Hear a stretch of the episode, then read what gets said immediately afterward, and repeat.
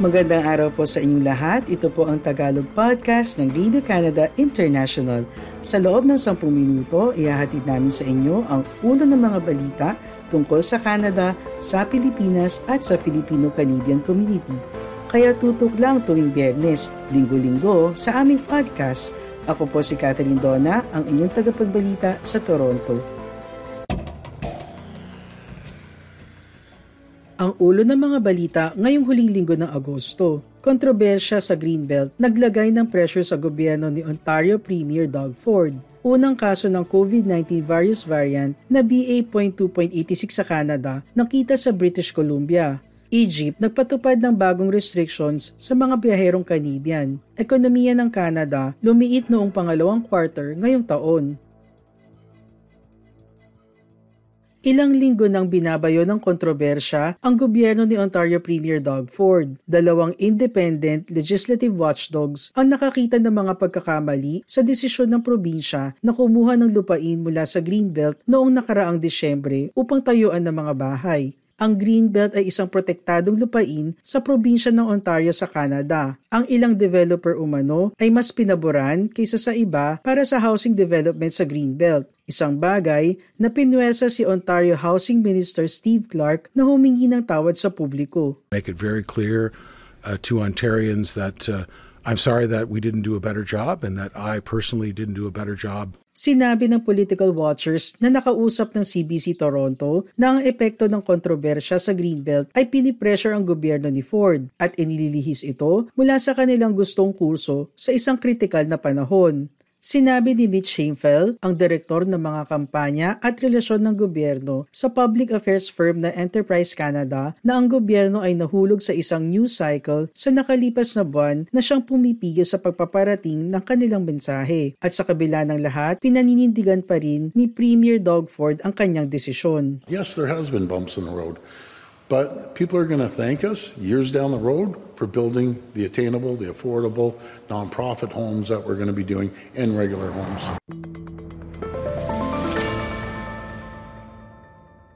Sinabi ng mga opisyal ng kalusugan sa British Columbia na nakita nila ang unang kaso ng BA.2.86 COVID-19 virus variant sa Canada kinumpirma ng BC Center for Disease Control na natagpuan ito sa isang tao sa Fraser Health Region, silangan ng Vancouver na hindi naglakbay sa labas ng probinsya.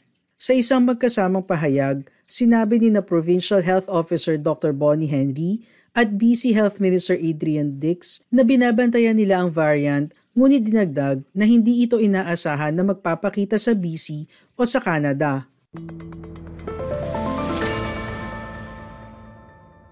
At dahil may maagang senyales na ang COVID-19 caseload ay nakaambang lumaki sa mga darating na linggo, aktibong nire-review ng Health Canada ang tatlong bagong bakuna na espesipikong dinisenyo para targetin ang Omicron variant ng virus.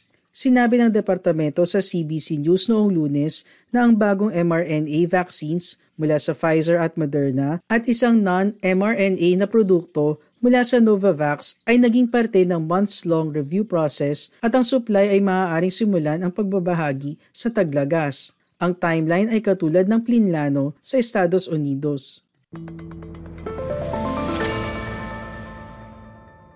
Ang Estados Unidos ay nakahandang maglabas ng isang updated na COVID booster sa Setyembre sa oras na aprubahan ng regulators ang mga bagong bakuna. Ang mga bagong bakuna ay dinisenyo para sa XBB.1.5 Omicron subvariant na ngayon ay malawak na nagsisirculate. At para sa seniors at mga taong immunocompromised, may payo naman si Matthew Miller ng McMaster University tungkol sa pagpapabakuna ng mas maaga gamit ang lumang COVID-19 vaccines. People who are at especially high risk of, of severe outcomes may wish to consult their physician about whether or not the risk benefit equation sways for them towards getting an earlier but older shot in advance of, of a new wave popping up. Ang mga taong hawak ang isang Canadian na pasaporte ay hindi na makakakuha ng visa pagdating sa Egypt, isang bagong panuntunan na maaaring mauwi sa pagsakit ng ulo ng libo-libong biyahero. Ayon sa travel page ng Global Affairs Canada para sa Egypt, ang Canadians na magbabiyahe sa Egypt ay kailangan pumunta sa embahada ng Egypt o konsulado ng Canada para mag-apply ng visa bago umalis ng bansa. Dati-rati, ang mga biyahero ay maaaring kumuha ng visa pagdating sa paliparan ng Cairo o kumuha ng e-visa bago umalis sa pamamagitan ng online portal. Mula October 1, ang Canadians na may proof of Egyptian citizenship ay kailangan din mag-apply para sa isang visa upang makapasok sa bansa. Bago ang pagbabago na ito sa panuntunan, ang Canadians ay maaaring makapasok sa bansa na walang visa kung nagkaroon sila ng Egyptian passports, national ID cards o birth certificates. Isang email mula sa Embahada ng Egypt sa Ottawa ang naglahad ng proseso ng visa application para sa mga mamamayan ng Egypt. Ang anunsyo na ipinadala sa Egyptian Canadians noong lunes ay binanggit ang principle of reciprocity at sinabi na ang pagbabago sa panuntunan ay tugon sa mga hakbang ng Canada na dinidinay ang visa sa Egyptian citizens. Ang mga hakbang daw ay offensive in nature sa dignidad ng State of Egypt. Ang Egypt ay on track na i-welcome ang record-breaking na 15 million na turista ngayong taon, sinabi ng Tourism Minister ng bansa noong Abril. Naglalayo ng bansa na akitin ang 30 million na turista kada taon pagsapit ng 2028. Sinabi ng ilang Egyptian media outlets na ang balita ng mas istriktong visa rules ay hindi totoo. Isang istorya sa Egypt Independent, isang online newspaper na nakabase sa Cairo ang nag-claim na ang Cabinet Media Center ng Egypt ay itinanggi ang mga chismis at idinagdag na ang center ay nakipag-ugnayan sa Ministry of Tourism and Antiquities upang kumpirmahin na ang bagay na ito ay hindi totoo. Ngunit kinumpirma ng tagapagsalita ng Global Affairs Canada na ang mga bagong panuntunan para sa Canadian passport holders ay magiging epektibo sa September 3. Para sa iba pang balita, bisitahin ang aming website ici.radio-canada.ca. Lumiit ang ekonomiya ng Canada noong pangalawang quarter habang ang pamumuhunan sa housing ay nagpatuloy na bumagsak na nauwi sa pagbaba ng bagong construction. Sinabi ng Statistics Canada ngayong biyernes na ang ekonomiya ay lumiit sa annualized rate na 0.2% sa pangalawang quarter. Muling binisita ng ahensya ang kanilang reading for growth noong unang quarter sa annual pace na 2.6% na bumaba mula 3.1%.